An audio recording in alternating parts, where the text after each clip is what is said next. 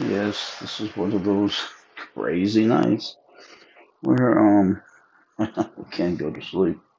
So I decided to do a short little podcast while I was here. A neighbor came over and we're gonna go to a barbecue place for lunch together. My daughter, the neighbor, and I, because well, when she came, when she comes to the door in a bathrobe, you couldn't believe it. And she said, um, uh, she said, well, I did. She said, I saw your car, but then I didn't see it. I didn't realize you were here until I saw your car again. And I said, "Well, yeah." And I explained to her, you know, they came Sunday and left at 3:30 in the morning. Got here, was dead tired, slept in, and Monday went up and had lunch with Claire, and because I had had to go to the bank and transfer some money, and I was explaining all this stuff to her, and we had a good conversation. Claire was taking a bath or a shower, I'm not sure which, downstairs, so I was visiting with this woman upstairs in the living room. Well, of course, Claire comes up and she's happy to see Claire. and We start talking. Well, then she was saying how um, today she got home at like three o'clock, and she said, "Yeah, I go home at three o'clock." And I was thinking how nice it would be if the three of us went to the seafood restaurant together. Well, we've gone there before with her, and Claire and I went there today. So she said, "Yeah, I was thinking today I go home at three o'clock," and I thought, um, well, it'd be nice, you know, now that George is here, it'd be nice to go to the seafood place with him and Claire. And so I was listening intently because when I get an impression I should analyze what's being said, I do. And so, anyways, I said, yeah, well, I said, um, yeah, we, we went to the seafood place today. And she said, oh, really? And I said, yeah, around four o'clock. We left around four. Um, I said, I was thinking about you because I was, I was thinking about her um, because I knew she knew I was here, and I didn't want to think I was just avoiding her. Because I really wasn't just avoiding her. I don't like to impose upon people. Um, even some of the people that are closest to me, I would not just show up at your house, um, or I wouldn't just call you. I, I would check to be sure you were available. So I said, yeah. Um, I said Claire got home like five or ten minutes to four and did a few things, and then we left just after four to go to the restaurant. And then she said, "Well, yeah, well, well, I didn't know that. Um, I didn't know you guys had gone because I laid down on the couch because I was tired. She fell today and got hurt at work. And she said I just felt tired and stuff, so I laid down about 3:30 and I fell asleep. And I said, "Well, you know what happened, Kathy, was you slept through." Um, you know, us leaving for the restaurant. So, so when you were sleeping past four o'clock, you know, we left. And I said, I didn't hear your television on. You know, we didn't know you were. Um, I said, we knew you were home because your vehicles were there, but I thought you were sleeping because there was no noise coming from your home, no sound. And she admitted, yeah, she said, yeah, I was sleeping. I wish I wasn't sleeping, and then I could have gone with you guys that clued me into the fact that she wanted to go somewhere with us um, and spend time with us. Um, so when she said that, I said, "Well," I said, well, "I don't even know your work schedule," and I said, "Claire doesn't either, so we have no idea when you're available." So she said, "Well, I've got to go in at four in the morning, and I get off around one thirty. So I got an impression that I should invite her to go to lunch, that we would meet her at this uh, barbecue place and have lunch with her. That was the impression I got to invite her to go have lunch. So I did because um, I sensed that she wanted to be invited to go to lunch, and I like her, and Claire likes her, so it wasn't a bad thing. It was just that it was seeing that she wanted, she had this need to go with us because she is lonely. She told me flat out, "I'm just lonely. I live alone. I used to be married." And Then I got divorced. And, you know, I haven't really dated. I dated one guy, and he seemed like a nice guy. And then we were talking on telephone, and he said something about, um, oh, I told him I was cold. I said, yeah, it's a little chilly in the house. I've got a blanket over me. And he said something like, well, you want a warm body beside you? And basically saying, hey, why don't I come over and screw you? Is what she told me she felt it meant. You know, he wanted to crawl into bed with her. But she doesn't do that stuff. So she said, well, when he said that, I decided I wasn't going to be having anything to do with him because I realized all this chivalry and taking, having, you know, lunch with him, all this stuff was leading up to him thinking he could just get into bed with me and have sex. So she cut him off. And so, anyways, when I realized that she wanted to be invited to go get something to eat, lunch or supper or whatever, um, I said, well, if you get off at one thirty, she, she was saying, yeah, I was thinking maybe we could get um, lunch sometime, you know, or, or something. And I said, well, if you get off at 1.30, um, why don't we just meet you in, in Thane and go to that um, barbecue place I was telling you about? We'll just meet you there and we'll go to the barbecue place and have lunch. So she was thrilled. She said, "Oh wow, yeah, that would be great." But I started, you know, like I get off at 1.30, but if you show up at one o'clock, I'll just leave and then we can go over there. So we're going to. Now I know how does this relate to what I'm going to say? well, I'll tell you how it relates. Um, now I'm trying to think how I'm going to present this. Um, okay, I'll just present it this way. I saw a tweet um, where this person was talking about um, transsexual women, and, and there is a such thing as transsexual women, but there are not.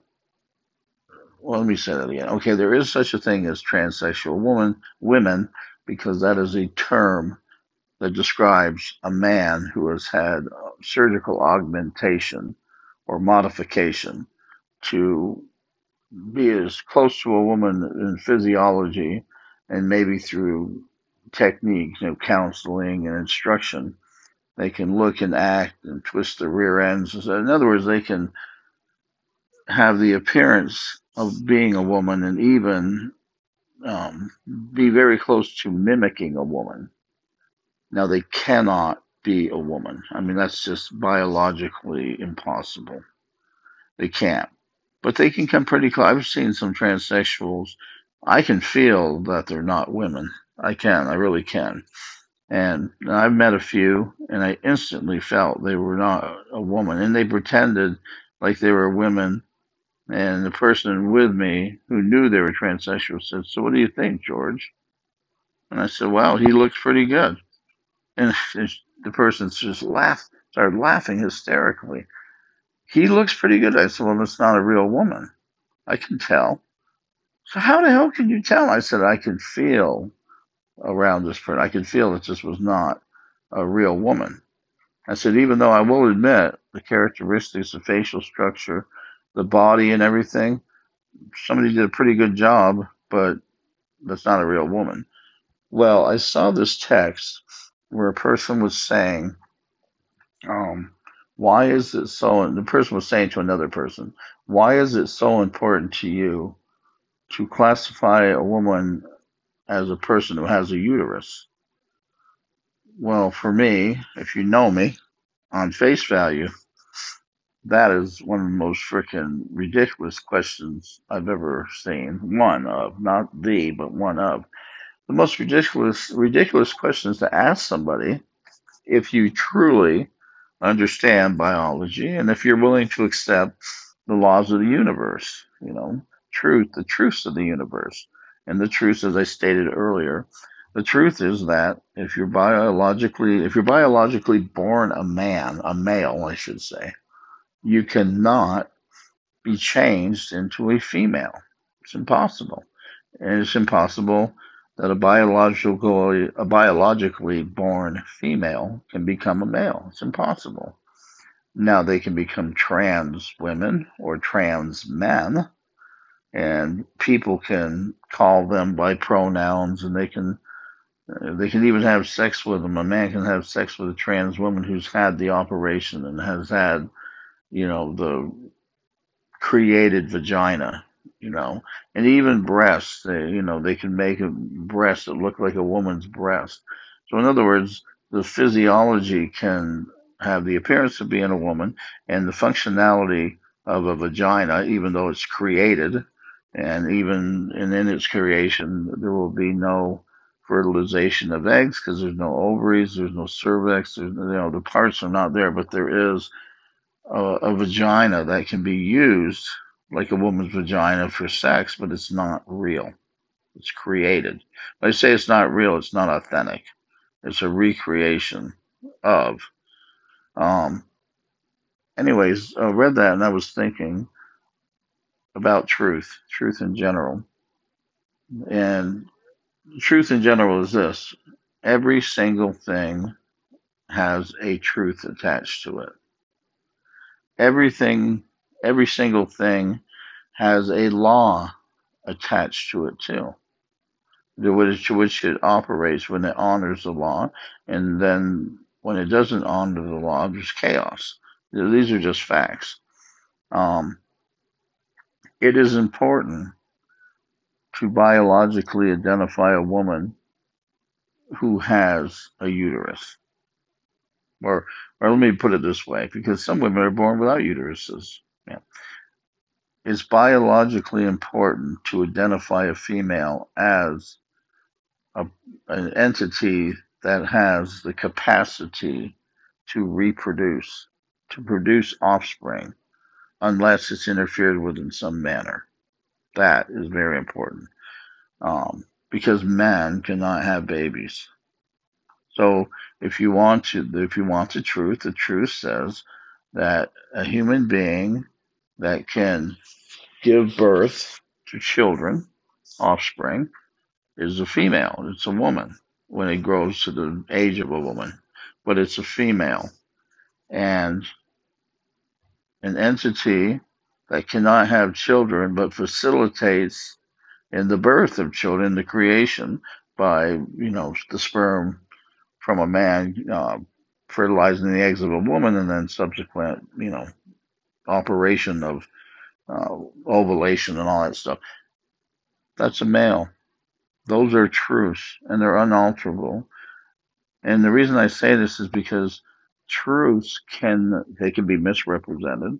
That's true. Um, they can be ignored. They can be unknown to people. Maybe the person is ignorant of a truth. That's possible. Uh, all those things can happen. Um, and there could be a group of experts who say, you know, that that they know through ex, through expert analysis and trial and error and everything else, they can make a stance that goes against truth, a, a truth, or the nature of the truth, and all those efforts do not change the truth. They don't. That truth, uh, it exists independently of all forces. And just because it can be misre- misrepresented, or just because it can be unknown to some people, and just because a panel of experts in a, in a given field make a claim that is contrary to the nature of the truth, that particular truth, it doesn't change the identity and nature of the truth. It doesn't change it. And that's what I was trying to say to this person, and that's what I would say to any anybody. Now let's go deeper, a little bit deeper. So when people know a truth and they try to get something other than well, I'll give you a, a, classic right now. There was a friend of mine once upon a time. This isn't a this is a true story, but I thought I'd you know it's nighttime. I'm telling you a bedtime story. Once a t- once upon a time, there was a friend of mine, and I'm going to use they and them and stuff. I'm, gonna, I'm not going to give you the identity, male or female. But this person was in a relationship with someone, and the person they were in a relationship with betrayed them horrifically, and for a period of time, a long period of time, uh, betrayed them, hurt them, broke their heart, all kinds of stuff, and they continued in the relationship. They, they, you know, they didn't separate. Well, as they continued in this relationship, um, the person said that they wanted to make it work. Well, time went on and on and on, and nothing was nothing significant to the relationship was, you know, was uh, improving. Now, granted, the the person did improve in some areas. The person that betrayed did improve in some areas, but the overall nature of the person did not change. And the person who had been betrayed continued to try to get the other person who betrayed them, continued to try to get the person to be what they wanted the person to be, and tried to get the person to be honest about things and to work with them. The problem is, is that person who had been betrayed hadn't really changed either. Um, the opposition between these two people was the same as it had been continuously through the relationship. The one person who betrayed, yes, made some improvements, got better. That's true, and substantially, I would say. But the nature of the person hadn't really changed. The things on the outside of the person, um, you know, so different things like like getting a getting a good job and and being nice for those kinds of things, the person improved in. But the basic nature of the person did not. Which, you know, if somebody betrays you and you stay with them or work with them and you're trying to improve the relationship and they really haven't changed. I mean, I mean, maybe they're being nicer to you, more considerate, and maybe they're doing a lot of things they didn't do before, but their basic nature has not changed um, you're going to find it very difficult to work with that person um, because it doesn't matter if the outward things have changed, like more consideration, being kinder, treating you better, whatever it is, you know, and it can be very significant. If the person themselves has not really changed, it's very disappointing. Now, the person who's betrayed, it's the same thing if that person in their behavior towards the betrayer has not really changed in the ways that would facilitate reconciliation and such, it will they will never they will never achieve what they want either. So it, it will never work between the two. It's really better under those situations um, that they separate. They go their separate ways because neither one is really willing to or, or has changed on the inside. Their natures are still the same. The one who betrayed, and this is the irony about betrayal, and I hope you guys will believe me on this, or at least think deeply about it, come to your own conclusion. Let me tell you about the nature of the per or the, the nature of the person who betrays. People who betray get over the betrayal uh, much more quickly and completely than people who have been betrayed. So people who do horrific things to people and betray them and use them and just really hurt them, um, hurt their feelings and all kinds of stuff, they get over it very easily. And there's stages to this, which I'm going to tell you. The first stage is they um, deny that they they betrayed. They'll deny they betrayed. You know, they try to gaslight you. Um, as time goes on, and the, and there's time from the time they betrayed, and it's getting further and further away from the date. Like say they betrayed in January, but now it's June. Um, the the full effect of the betrayal has diminished. So then what they'll do is they will they will admit that they did something that you know you know they did and they know they did, but finally they'll they'll admit that they did something. But you know there's more, so you keep pressing them, and as time goes on, then they'll start telling the truth about some of the things they did. They may tell you quite a bit about quite a bit about the truth, and as they're uh, confessing or admitting to you what they did, it releases the burden from them it's like some, the is being lifted from them because now they're telling you what happened. They're telling you the truth, um, and it, that's a that's a natural uh, effect of confessing your wrongs or telling somebody terrible things you've done. Is it, it lights it lightens the burden, and it gets to the point where they don't feel the weight of the betrayal. They're over it, and life is good for them. They don't feel all that garbage again.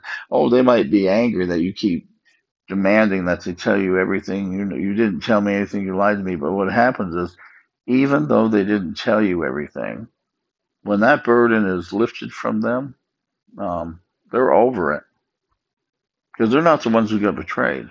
They were the ones who betrayed, so they get over it and they're fine. They you know they wonder what's wrong with you. The opposite is true of the person who was betrayed. Depending on the betrayal, there may be some very deep wounds that, that didn't heal, and they won't heal. They'll never heal. They may become manageable to be lived with, but they cannot be, they will not be healed. They just won't because the betrayal was so severe. That person feels the weight of the betrayal because they were betrayed.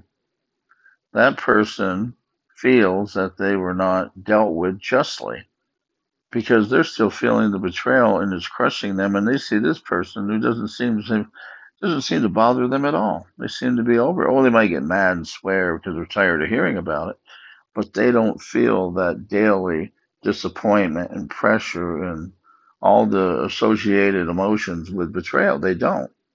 Um, and this is what I'm going to tell you what happens in these two cases. The person who betrayed, who doesn't feel the weight of it anymore, um, lives two lives. They have two lives. They have the life they have with you, putting up with the BS of you questioning them and saying rude things to them and hounding them and all. Know, they, they'll they'll endure that. They will if they want to keep you for whatever reason they want you to stay. They'll they'll endure that. But when they're away from you, they live a separate life. They live their double life. The one you can't see because you're not around. The one you can't hear because you're not around. And they live a quite fulfilling life away from you. And they laugh and joke with their friends, and you know, in other words, they they live the activities that they want to in your absence. That is uh, about basically the same type of person they are on the inside. So even though they may be calm at home and listening to you rag on them and accuse them and all this, well, the weight's been lifted. It, doesn't really affect them. They might get mad because they're tired of hearing it, or you know, I already told you. You know, that may happen, but they endure it. And when they get away from you, the unchanged person inside operates away from you. And when they do that, and this is why they're able to put up with your BS and your questions and your threats and your accusations. They're able to put up with it because when they're away from you, they can be who they really are and do the things that you know they did before. Um, maybe not everything, but in other words, they can live that double life and get the satisfaction of being who they really are when they're away from you. So when they're with you, they're able to endure living with you and, and, and getting cross-examined and threatened and, and all that stuff. And without the burden, they don't feel responsible. It's like you know that was in the past. You know, I don't. I, I'm over that. I didn't. You know, that's over. I'm not doing that now. And they may not be doing that now, as far as the betrayal thing is. But you can rest assured they're living the double life. They're behaving like the person they were before, even if they're not doing the exact same things. The person they were before is the person they are now, maybe with slight change, slight amount of change. And away from if you could observe them away from you, you would see they're just the same person they were before. Uh, whatever it was, the way they were when they betrayed you, they're the same person. Um, and that's just the way it is. And they go on with their lives quite successfully, um, feeling vindicated, feeling um, not responsible for everything you're going through now, which was caused by caused by the past events. Um, they said, "Hey, I did real bad, but I've changed. I'm being a nice person. I'm doing all this good stuff." If they're still hanging on to the past, that's their problem. So they don't feel any responsibility for the things of the past that they did to you that stay with you now and are causing you all this despair. They just don't. And it goes with men and women, both parties. Although men are very good about getting over the betrayals they do and just basically saying, hey, that's your problem. Women are a little bit different. Women, it will bother if there are good women who did something stupid or got involved with something they shouldn't have. They feel the guilt and they feel that burden because um, you know they really feel responsible for what they did. Men don't. Men get over it very easily. They excuse themselves and they press on. The problem with okay, let's use a man and a woman. It'd be much easier for me to explain this. In a relationship, let's say marriage, because that's the ultimate. In a in a marriage, if the man has an affair, those wounds are super deep and they don't uh, i don't care what you say they don't heal known a lot of women through my life they'll tell you those wounds don't heal. Oh you might be able to live with them and make it work and be nice and you know be the complete wife you know the cooking laundry you know sex and all that stuff. Um, you may be able to do all that. And even though you still hurt inside and it bothers you you're able to function. Well some women can't. Some women cannot get over the fact that they their husband had an affair. They just can't. The wounds are too deep. What happens with in that scenario is the man will get over the consequences and impact of the affair in his life. He'll get over it. He'll get past it. Um, and even some some do change, and then you know some men have an affair early in the marriage and they never do it again. And sometimes the wife doesn't find out about it, and they're very good at it not getting out. And the marriage is great because the wife never found out she was cheated on. Other marriages, the cheating becomes, you know, apparent. In other words, she becomes aware that he cheated on her, and of course, he'll deny it first, and then he'll give a little bit of truth, and he'll give more as he works through it and, and lifts his burden. And he'll be over it, and she won't. It'll continue to bother her.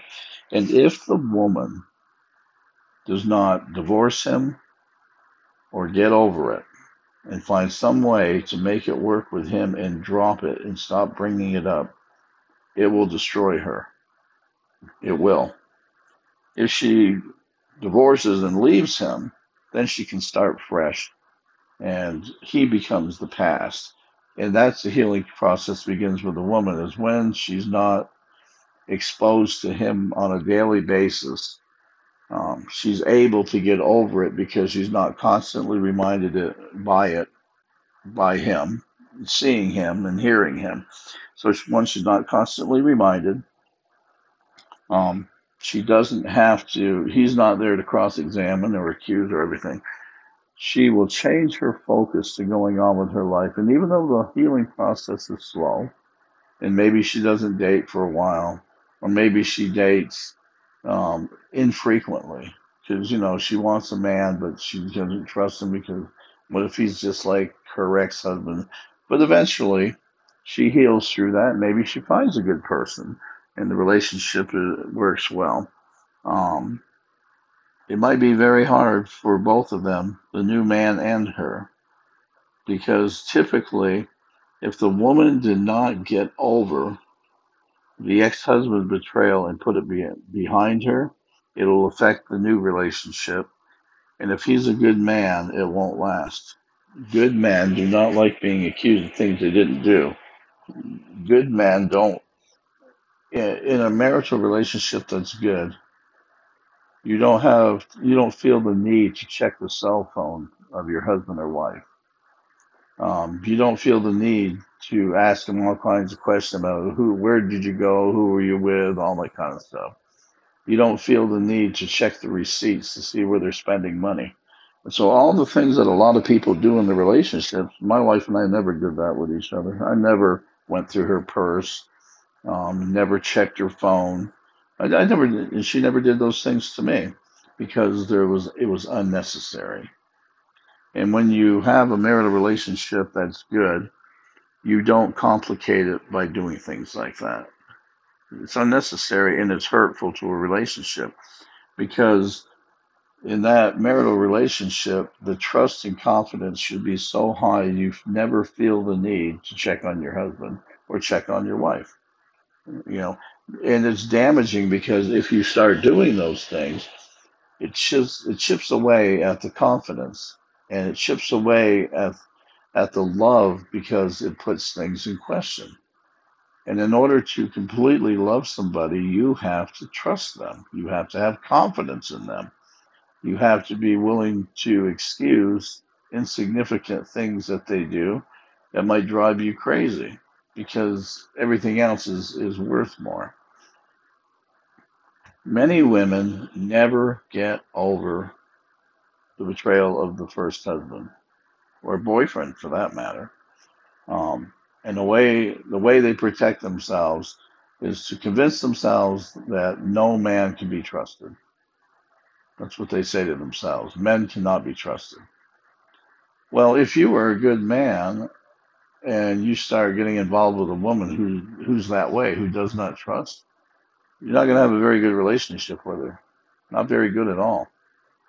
And when I say not very good at all, not what it could be. So whether it's a friendship or a marriage, a good man being involved with a woman who has been betrayed, the relationship is never what it could be. No matter if it's friendship or marriage, it, it just can't because the components that are necessary for it to be good and functional are not there because of her feeling that all men are you know can't trust any man you know just like it works the same way too when men are hurt by women and men adopt the impression that all women are gold diggers and they can't be trusted and no means yes and yes means no when you start going down that road as a man you're not going to be have a good relationship with a woman because if she is a good woman, it's not going to work because the components in that relationship are the same. You cannot have the quality relationship in the friendship or marriage that you could have had with those types of philosophies or beliefs. You just can't. Um, and it'll manifest itself um, by snide remarks, condescending remarks, um, distrust. So, all the things that, in other words, all of the things that good people live by honesty, compassion, integrity, all those types of noble, when they're not there from both people in the relationship, the relationship is never what it could have been. And most of the time, what ends up happening is the good person gets tired of it and leaves. They get tired of always having to explain themselves, always having to prove themselves innocent. Um, I do. I get very tired. I don't. I freaking just say to hell with it and I walk away. Um, luckily, I haven't had to deal with that stuff very much, but I'm I'm one who will let the person know. You know, I'll just say to them, "What's what's the deal? What's going on?" Well, and I've had a woman say this, well, on more than one occasion, but I've I've had them just say, well, you know, I don't know if I can trust you. And I'd say, okay. So what are you really trying to say? And then they would say, well, I just don't know whether or not I can trust you. And this is typically what I say to them. Then why are you in, involved with me? Why are you my friend? Or why are we dating? Whatever the situation is. I, I do. I just come right out and ask them, then why are you involved with me? And they look shocked. And they'll say, well, you seem like a nice person. And I'll say, really? I seem like a nice person? That's what he mean by seem, because I will not let you off the hook we have this talk. Because I already know what's going on. I want to hear you say it. And typically they'll say, well, you know, you open the door for me, or you're always encouraging me, or you say kind things to me. Um, you know, you've been a very good friend, or whatever. Whatever they say, that's typically the things they say. Um, I'll say, okay, so if my actions demonstrate that I'm a good person and my words match up to my actions, then why are you not sure you can trust me? It's illogical. And my thing is, if you feel you can't trust me, then why are you um, why are you involved with me? Really? Why? Because what it does is it, it kills my desire to be involved with you. That's what ends up happening. And I prefer to leave. I, I you know, if that's the situation, it's not good for you. It's not good for me. And to me, friendships are nice. I talked about this with someone earlier today, and that is friendships are nice. Um, and I'm not going to talk about marriage because I'm not interested in marriage now. So my relationships with women are casual or on a friendly basis, friendship, you know, friendship relationship. That's it. But to me, friendships are. You know, okay, I'm going to tell you. I told this other person. I said they were talking about people needing people, and they and they were kind of chiding me, kind of um, they were chewing me out, put it that way, because they said um, that my they said my behavior is offensive. They, said, you know, George, you really you don't realize how offensive you really are. And I said, what do you mean? What do you mean offensive? I I'm, I don't think I'm very offensive. Oh, oh yeah, you you are. And I said, well, if I say stuff, I'm joking around most of the time. If I do feel I need to say something to you, I always try to give it to you without blasting you. And she said, yeah, but here's the thing. Um, you don't need anybody. It's, it's evident you don't feel like you need anybody. And I said, well, I don't. you know, God, but I said, I don't, yeah, I don't feel like I need any human being. And I said, well, what's wrong with that? And she said, well, it's arrogant, you know, for you to think that you don't need any, everybody needs somebody. And this is what I said to her. I said, no, you really don't. You don't. But I will tell you this. I think it's better to want somebody than it is to need somebody. And that's my position. I think it's wonderful to want someone as a friend or be, you know, want a relationship with them that they're, you know, willing to be in, in with you, whether it's a friendship or otherwise. I think it's nice to want um, to have friends. I think it's nice to want this person to be your friend. I think it's not good when you need the person. I think you should want the person. And if you need the person and you want the person, I don't think there's anything wrong with that as long as they're willing to, you know, accept those those terms. I don't think there's anything wrong with that. But I think that when you just need somebody and you don't really want them, that's not a good thing. That's what I was trying to tell her. I said that's not a good thing when you just need somebody but you don't particularly want them. I said that's not a, that's not a good uh, chemistry. That's not good. Um, and I said, but I would tell you this: friendships are very transitory.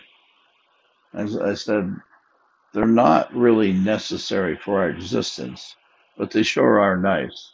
They they make this existence so much better, um, so much more pleasant. But in truth, they are not absolutely necessary for our survival. Now, I said the interaction with people and the conversation, the touch, you know, I said some people require to be hugged or touched or kissed or whatever to make them feel, you know, whole. I said, I'm not that kind of a person. Matter of fact, I don't like to hug people except for like my daughter or when my sons come to visit or very close friends. I said, because I don't need the hugs to feel good about myself or to continue my life. But with certain people, yeah, it's nice. Um, I said, I don't kiss people now. Except my daughter, I kiss her on her, like her shoulder or something, or her back of her hand as a sign of affection. But I do not kiss. Well, I certainly don't kiss frickin' dudes. Let's get that out of the way. But I do not kiss women or even try because I don't want that type of relationship. So the thing I'm trying to explain to you is that if you have relationships, there's certain realities associated with those relationships you need to extend. And just like a bad marriage, bad friendships are the same way. In a bad marriage, the optimum thing to do when the marriage has failed and there's no chance of it ever being recovered is to separate. Go your separate ways, work it out, get the divorce, and go on with your lives. You in whatever direction you're going, and them in whatever direction they're going and pursue your life goals independently of one another. Friendships are the same way. If a friendship is failed, failed friendship, and the reconciliation, uh, you know, you determine that it's not possible for you or for them or for both of you. That's the thing about friendships that differs from marriage. Friendships, it requires uh, both parties to really want to continue the friendship. Um, now, marriage it, it requires two parties too. The difference in, in marriage is because of the agreement you made in the marriage, even if one is not trying as hard as the other, they should both be trying. Um, and it's it's a, it's more than an obligation. It's it is the, the covenant you take in marriage is a very serious covenant, and you made promises to one another. In friendships, is different from this differs from the standpoint that in a friendship, if one wants to leave but the other doesn't want them to leave, guess what? They get to leave. Yeah. Um, it's different in that respect because in friendships, you do not have the covenants that, and promises that were made in a marriage. It's a different type of relationship. So when one person decides this isn't working, they're within their rights to say, "Hey, forget about it. I'm done." Um, whatever they say, I don't want to be your friend anymore. I had someone tell me that one time. I just said, "Well, the hell with you then. I'm not going to force you to be my friend." Um, that's the difference. Is the dynamics are different, and a person, either person, um, has that right. Like I told my sons growing up, um, when they were, you know, like teenagers, I told them, well, they they saw a movie where a guy just grabbed this woman and freaking started, you know, he grabbed her and started just kissing her against her will, and then she gave in and was, you know, like frantically kissing him back. We're watching a western, and anyways, they saw it and they said, "Wow, that's that's crazy." Freaking just took that woman and freaking laid it on her. I said, "Yeah, it's not right. He had no right to do that." And they said, "Well, Dad." you know, after a few seconds, she she seemed to like it and then wanted to kiss him even more. And I said, "That's a movie. In real life, one, it's not acceptable for a man to force himself on a woman, and in real life, women don't respond like that. They're afraid. They're I said one, they're afraid and and and they're anxious um, because they didn't give their consent. So what I was teaching them was, you don't have the right to force yourself on a woman and expect her a few seconds later to like what you're doing. I said, when you don't have the right to do that, and it is, I said, it is not reality. And I said, now granted, there, there are some women that would, for whatever reason. I said, the vast majority of women would feel, women would feel violated if you did something like that. So I told them, I said, don't ever do something like that. And I explained to him, I said, you realize when your mother and I were dating, um, I did not kiss her first. She kissed me first, and they looked at me and they were laughing. They were making fun of me, saying, "Wow, that's that's sick. You couldn't even kiss mom." I said, "No, I was waiting for the invitation from her to kiss her. I was waiting for her permission to do that because kissing her is not something I have a right to. Kissing her is when she signals me that it is okay for me to do that because we're separate. And I said, I have no right to expect her to kiss me on, or even, I said, like a lot of people date now, and they think after the first or second date, they're supposed to have sex with you. I said, Your mother and I both were people didn't believe that. Um, we believed that when you got married, then you started having the sex. But I said, even kissing or uh, like I said, I never grabbed your mother's rear end till we were married. It was inappropriate for me to do that. So what I was trying to teach my children, especially my boys, I taught my boys what not to, to do to women, and I taught my daughter was what was not acceptable as a woman. The conduct of men, what was not acceptable. Like I told us to Claire, it's not acceptable. He has his hand on your rear end. I said, matter of fact, if I saw one of your boyfriends do it, I'd break him in half. I said, that's not acceptable. And don't let men do that. Don't let your boyfriends do that stuff. um, or grabbing your breast or your crotch or, or saying lewd things to you. Yeah, you know, I'll turn you into a pretzel, whatever they say. It said it's vulgar, and don't let them get away with it. You know, don't date people that treat you like that because what they're treating they're not treating you as a person. They tr- they're treating you as an object, and you don't want to be associated with someone that treats you like an object. So my talk to the boys was what they were supposed to do with women, and with my daughter was what when men were not supposed to do, because you know she's a woman. Well, anyway, I think I've said all I really need to say on the subject. I'll just reiter- reiterate this one part of it. Oh, first I'll do the marriage side of it. If there's a if there's a situation with betrayal uh, by having an affair um, or violence, abuse, and stuff like that, um, and the person, the man, has not changed inside. If the, if the change is simply outward, um, and you want to stay with him, I say good luck. You know, maybe it'll work out for you. Maybe you know, in the future, he really will change on the inside and the relationship will be good. The chance you take if you stay. Maybe he gets better, maybe he doesn't, or worse, maybe he goes back to being who he was before. Um, you really can't tell. Um, I've known some pretty good freaking actors, men who tearfully crying at their wife's feet, please don't leave me. I love you so much. I made a big mistake. I'm an idiot, blah, blah, blah, blah, blah You know, time goes on, everything seems fine. He's, you know, taking her, bringing her little treats and kissing her, and you think everything's fine. Um, and then he gets caught in the, this, this is a true story. Then he gets caught in the garage getting a freaking blowjob from the neighbor. Yeah, it destroyed everything.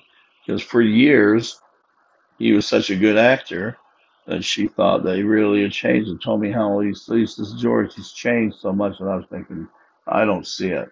I, I, did, I wasn't convinced. I didn't have any evidence. It was just the feeling I got around him. The lewd looks that he gave other women. He would turn his head away like they were walking in the parking lot. He, he would go like to her car to open the door for her to let her in but if you were nearby, close to him, which I was on a few occasions, you'd see him checking other women out and licking his lips or smiling like, yeah, I'd like to nail her. Then he'd open the door like the perfect husband and put her in, hand her her seatbelt, and close the door. And as he's walking away from her, checking other women out, she never had a clue. So after a few years, when he got literally got caught, um, she was wondering where he was and was looking for him in the house and she opened the garage door, and there was the neighbor blowing him And said it was like timed. said it was like time stopped. It's, it's, it's like you see in the movies where everything freezes, it stops. She said that's what it was like to me. Everything just stopped. and he was looking at me. The neighbor didn't know I was standing there. and he he moved and he looked at me and then she turned and you know took her mouth off him and then looked at her and then she took off she went out through the side door and she was fully dressed. I mean she just you know so she went out a side door and left him there with his wife and you know so you never know. Um you take a chance. But if it's something if it's something like that a betrayal um and abuse and stuff like that um I don't ever see those things working out. My experience is they never work out because his burden gets lifted and he goes on with his life, even though he's the same person inside. He's a tremendously good actor. Her burden doesn't get lifted. The wounds are too deep, and she does not work with him to make it the best that it could be. She opposes him, she questions him, she suspects him, she does all kinds of things that just increase the burden on her. Doesn't really affect him because he's living a double life. He's living the family life of an honorable, loving husband, doing this, that, and the other thing. And then when he leaves to go to work and he's out in the company of his fellow workers or whatever his job is, he's who he was. He's basically who he is on the inside. He may, like I said, he may have improved, but he's basically the same person. You're not there to observe his behavior. Um, so he's he's like getting it's like a heroin addict gets the shot, he's hooked up. You know, he's got his fix. He's cool. Then when it wears off, so in other words, he's got to do it again. So he comes home when he's got, you know, he took a shot and he comes home and he's just this wonderful person and stuff. Then as it wears off, it's cool because he's going to work and get another shot. And the woman who can't get over the betrayal but stays in the marriage increases her burden by constantly questioning his behavior and his motives and everything.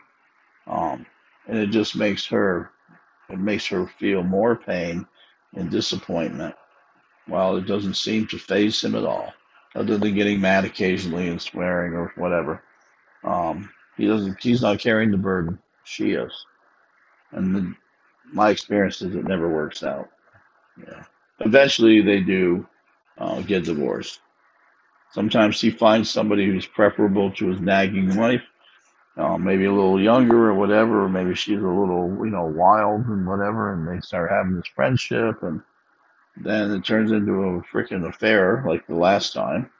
Um, but then he decides he doesn't want his wife. To hell with her. You know, so all he does is freaking accuse me, and then he'll say to himself, and the reason I had this another affair is because she was accusing me of it, so I thought, what the hell? She thinks I'm doing it anyway.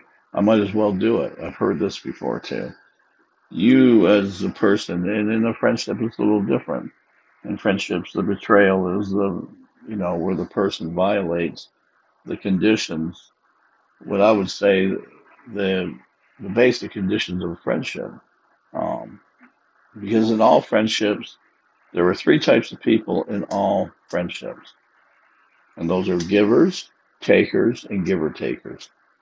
Um, you know, the people who, givers who just give, give, give, give, and then takers who just take, take, take, and then giver takers, people who give but who are willing to receive from their friend.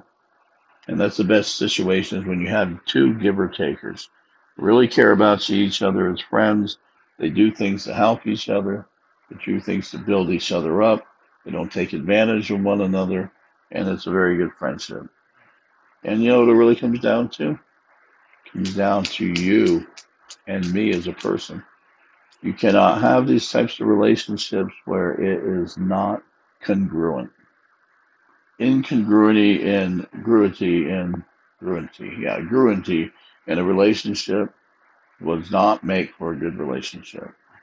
There has to be, when I say congruity, there has to be, especially in the most important areas, similarity.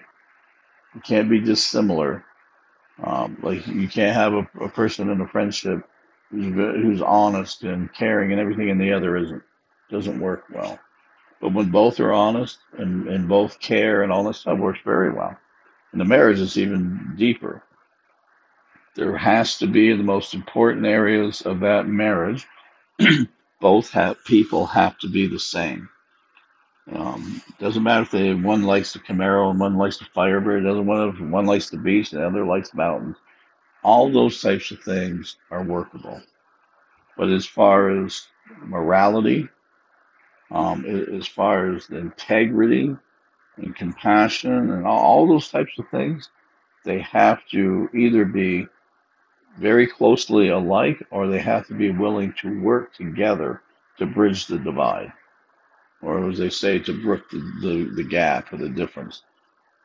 So, but if they don't, like if they, if one is very compassionate and the other is not very compassionate, and they don't work together to brook that difference, in other words, come together and agree what level of compassion is acceptable. If they don't do those things, which means working on the relationship, that relationship will die.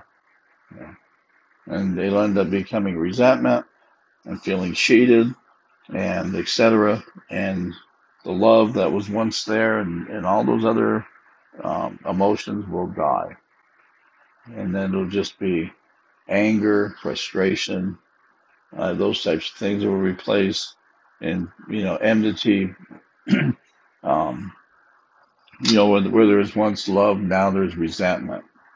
And, you know, Maybe a person says, I feel physically sick when I look at them. That's what replaces the love, hatred or contempt, disdain.